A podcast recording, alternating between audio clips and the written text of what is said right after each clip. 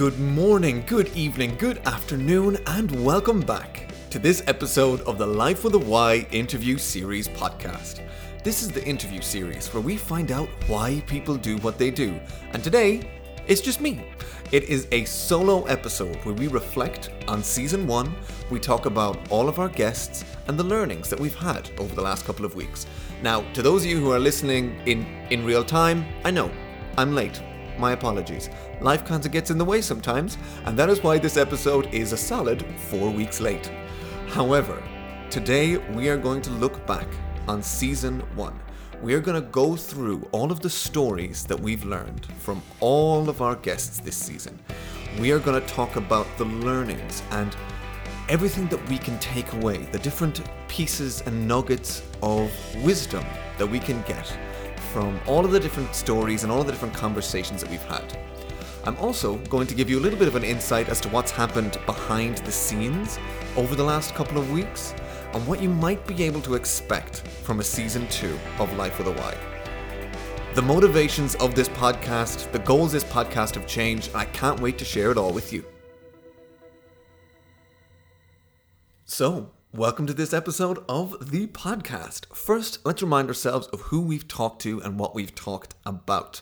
Um, little warning I have some new equipment, so if you hear some background noise, like pages turning or me moving around, please let me know.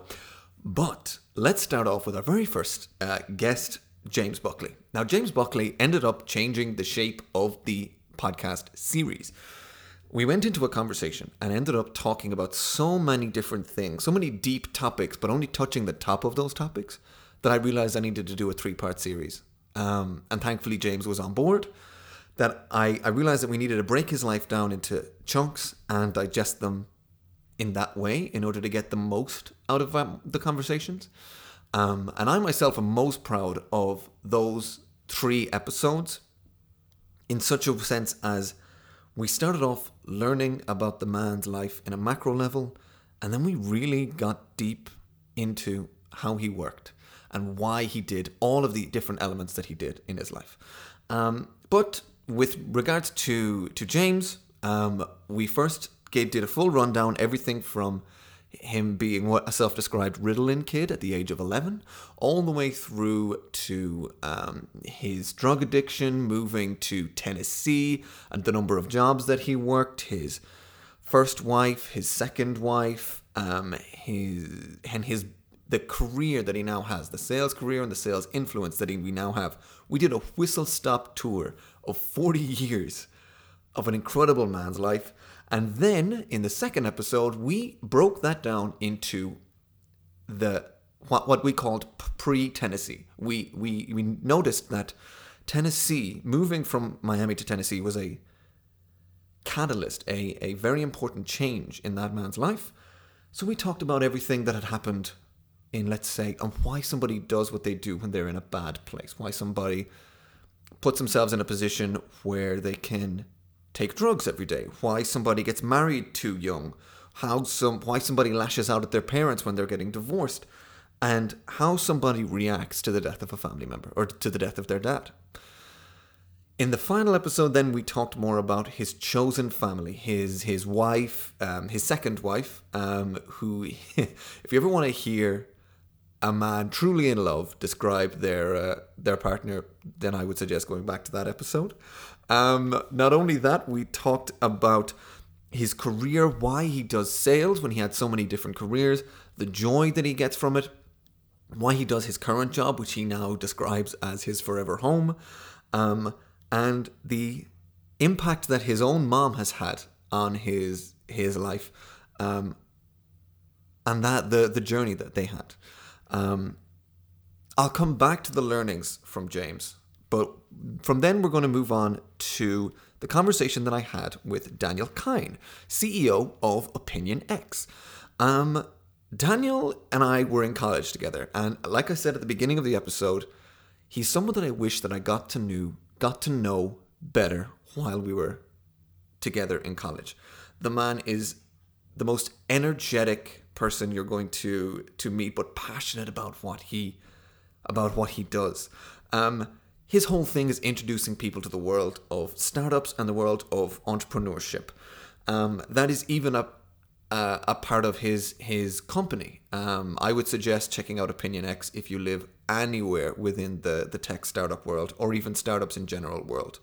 Um, but he, the main learning that we get from Daniel is the power of just throwing yourself into something new in a room with random people and seeing what happens. That's what he calls his recipe for success. And he is very, very, very picky about the people that he spends time with. Um, he knows the impact of a friend group can have on his life, and he has been um, very, very, very discerning about who he allows to have an impact on his life. Again, I'll describe what we learned from Daniel in a few minutes, but we're going to move on to the second uh, person that we talked to in our solo episodes, which was Holly Allen. Now, Holly Allen described herself at the very beginning as a, a very salesy, bubbly, spontaneous person, but then we learned that at the age of, I believe, 11 or 15, um, she was diagnosed with leukemia. Um, a big part of her life was pre pre this diagnosis was that she was a dancer, and now she couldn't dance anymore.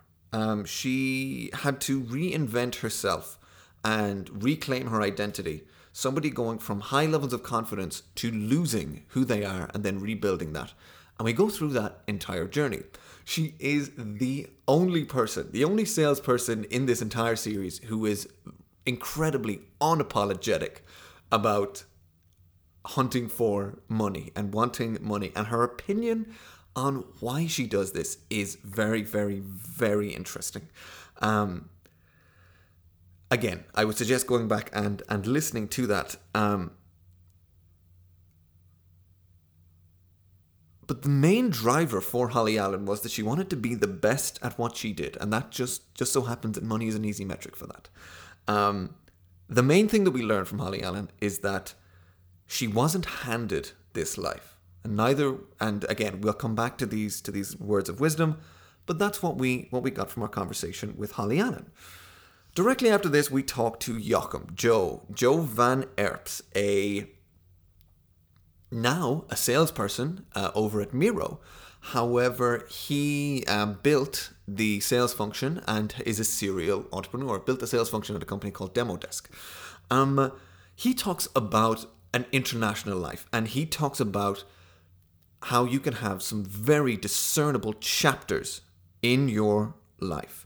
Um, he started off as being um, very, very interested in cars. He calls himself a huge car guy and then decided to go into mechanics and engineering and hated it. Set up his own company, sold it, and then started to build startups. But I caught him at a very specific time. He was going through a reflective rest period and he realized that he had taken the smallest things in life for granted.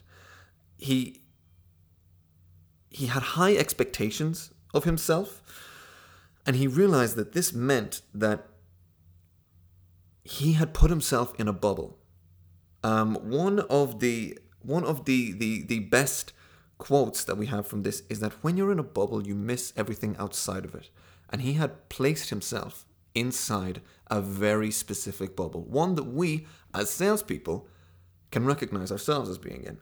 Um, I caught him at the moment of reflection, so we had a very deep and intimate conversation about why he did what he did and how he's going to prevent that from happening in the future. Um, he realized what he had missed. He had realized the conversations that he didn't have with family members that he really should have had, and with friends that he should have had. Um, he himself describing should have. And he rediscovered his joy for travel. And this is something that we come back to later on in today's episode. And then, once we finished with Joe, we had another deep dive, a three part deep dive into the life of Gabrielle Blackwell. And I did not know what I was getting myself into when I invited Gabrielle on to be a guest on this podcast, but I am so glad that I did. Gabrielle Blackwell told us her story from her her childhood all the way through to uh, where she is now. However, there were so many stories in but in this in this story. She describes herself at the very beginning as a hippie witch. Uh, we talk about all of the cities that she's lived in, um, her habits being her quote unquote witchy rituals. Um, unfortunately, or fortunately, depending on how you interpret her story, she had a breakdown at the age of 27. She described what that looks like, and that is not the type of breakdown that you that you hear about. It is not the type of description that you hear about. And it means that people may have gone through breakdowns like this and never known about it un- un- unless they had heard this story and this description. She talks about not knowing herself, not being able to understand who she is, and when she took a deep dive into who she was, she realized that there was so much that she did not need. There were so many parts of her description of herself that was putting herself down. She had confidence in her abilities, but low confidence in herself. And this is something that she has been actively changing and repairing over the last number of months, uh, years. Um, she talks, she, and oh, unfortunately, then in the second episode, the second episode ran very long, just for the simple fact that we got into the topic of racism and racism in the workplace. And she describes a story that unfortunately is more common than we want it to be, and a story that a lot of us won't have heard about previously. Um, she talks about the her um, uh, abusive ex-husband and the impact that he did and did not have on her life. Um, but we'll we'll get into that in a few minutes. And the main thing that I want us to take away from the conversations with Gabrielle Blackwell is that she had a question and she asked herself, Can I actually have the dreams that I have in the body that I occupy? And decided that the answer was yes. So in the third episode, she talks about how she goes about that, her spirituality, her as her hippie witchness, as she describes it. Uh, magic with a K is another way that she describes it. And we learn how she is actively choosing to be the way that she is. And this is something that I want us to take from season one. Every single person in this season has had to decide who they are. The learnings we can get from these people, but everybody has had to make a choice and decide am I going to be shaped by my surroundings or am I going to shape my surroundings? James Buckley decided to be happy um, despite what was going on in his life. Gabrielle Blackwell decided that happiness was a choice. Holly Allen could easily have allowed herself to be depressed by her leukemia diagnosis and decided that once she had gotten out of it, she was going to rebuild herself in a way that she wanted to. Joe Van Erps had gone through something that we didn't get into, but had gone through quite a drastic change just before our call and was redefining who he was, his happiness and what made him happy was an active choice. And Daniel Kyne puts himself constantly and consistently in scenarios that make him happy as a habit. Happiness for all of these people is a choice. It is something that they have actively decided to do. It is a part of their lives that they have removed the need for other people to uh, to to to provide for them. Gabrielle was relying on other people to provide happiness for her um, and then rejected it every time that she got it until she had her breakdown. James Buckley offloaded the happiness to his um, drug addiction. Um, Jo um, offloaded the happiness to his his sales um, results in his sales career. Holly offloaded it to her dance career, and Daniel actually, fair dues to him, never offloaded it, or at least not in our story. But this is something that I want to ask you, the listener. Are you outsourcing your happiness? Is this something that you're not in control of? Because the main point of Life with a Y is not only to understand why successful people do what they do, it is to use their stories to help us better understand why we do what we do. So, on the happiness front, why do you do what you do? Are you putting yourself in a position to be as happy as you can be? Do you know what that position is? If so, fantastic.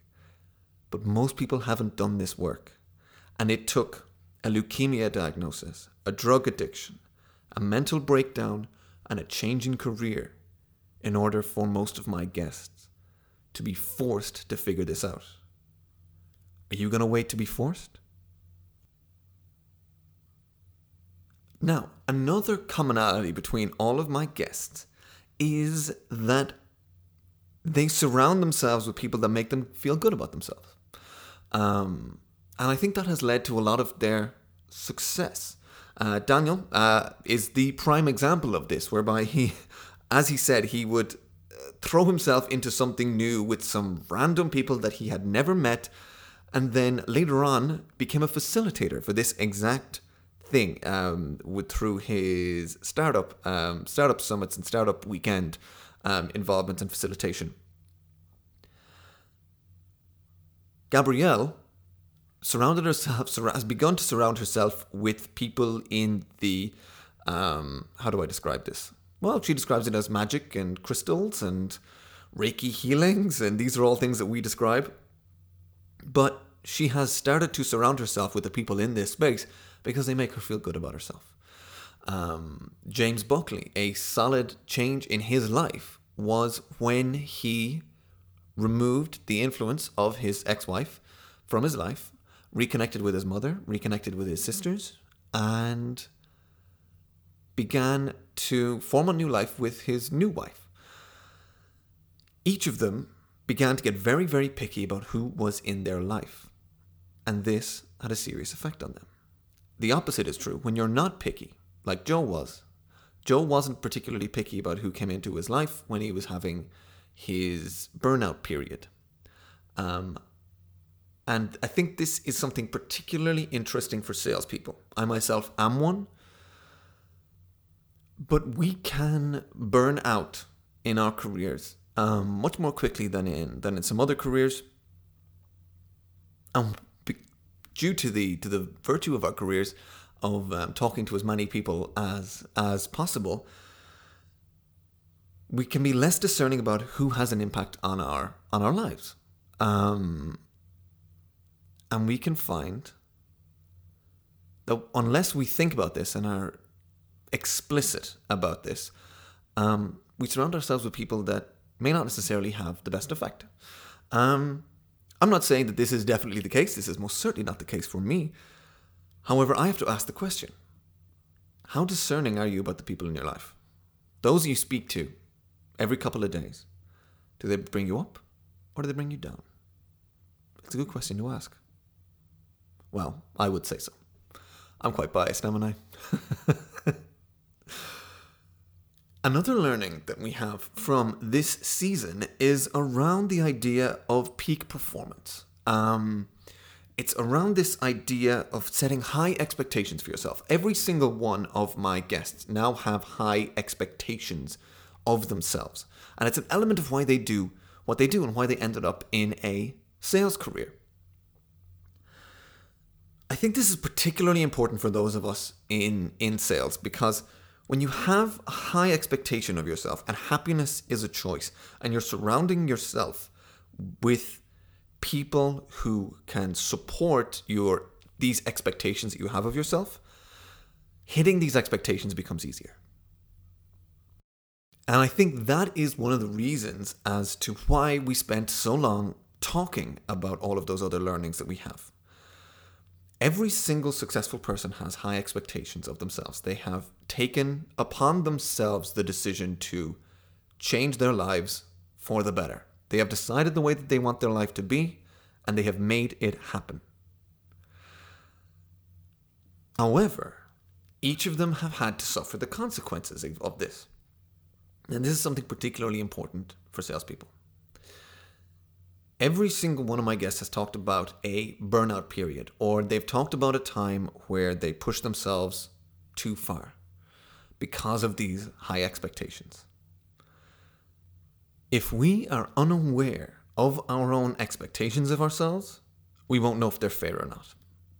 So, again, what do you expect of yourself? What are you placing pressure on yourself to achieve? And then, if you're if if this is a professional sense, if your colleague is if, if your colleague told you that they were placing that expectation on themselves, or if it's a familial um, responsibility, if your partner and or mother and or father and or um, sibling, you get where, where I'm going with this. If someone you cared about told you that they had placed the same expectation on themselves in that same realm, what would you say to them? Would you encourage? Would you discourage? Is that crazy? Is it a crazy expectation? Is it not? And then just treat yourself the way that you, they uh, wish to treat you. This has turned into a therapy show, hasn't it? but that is, um, I suppose, the effect of of going through why people do what they do. Um, we take these learnings, and my goal is for you to find out why you do what you do. Hopefully, these episodes have helped you to figure that out.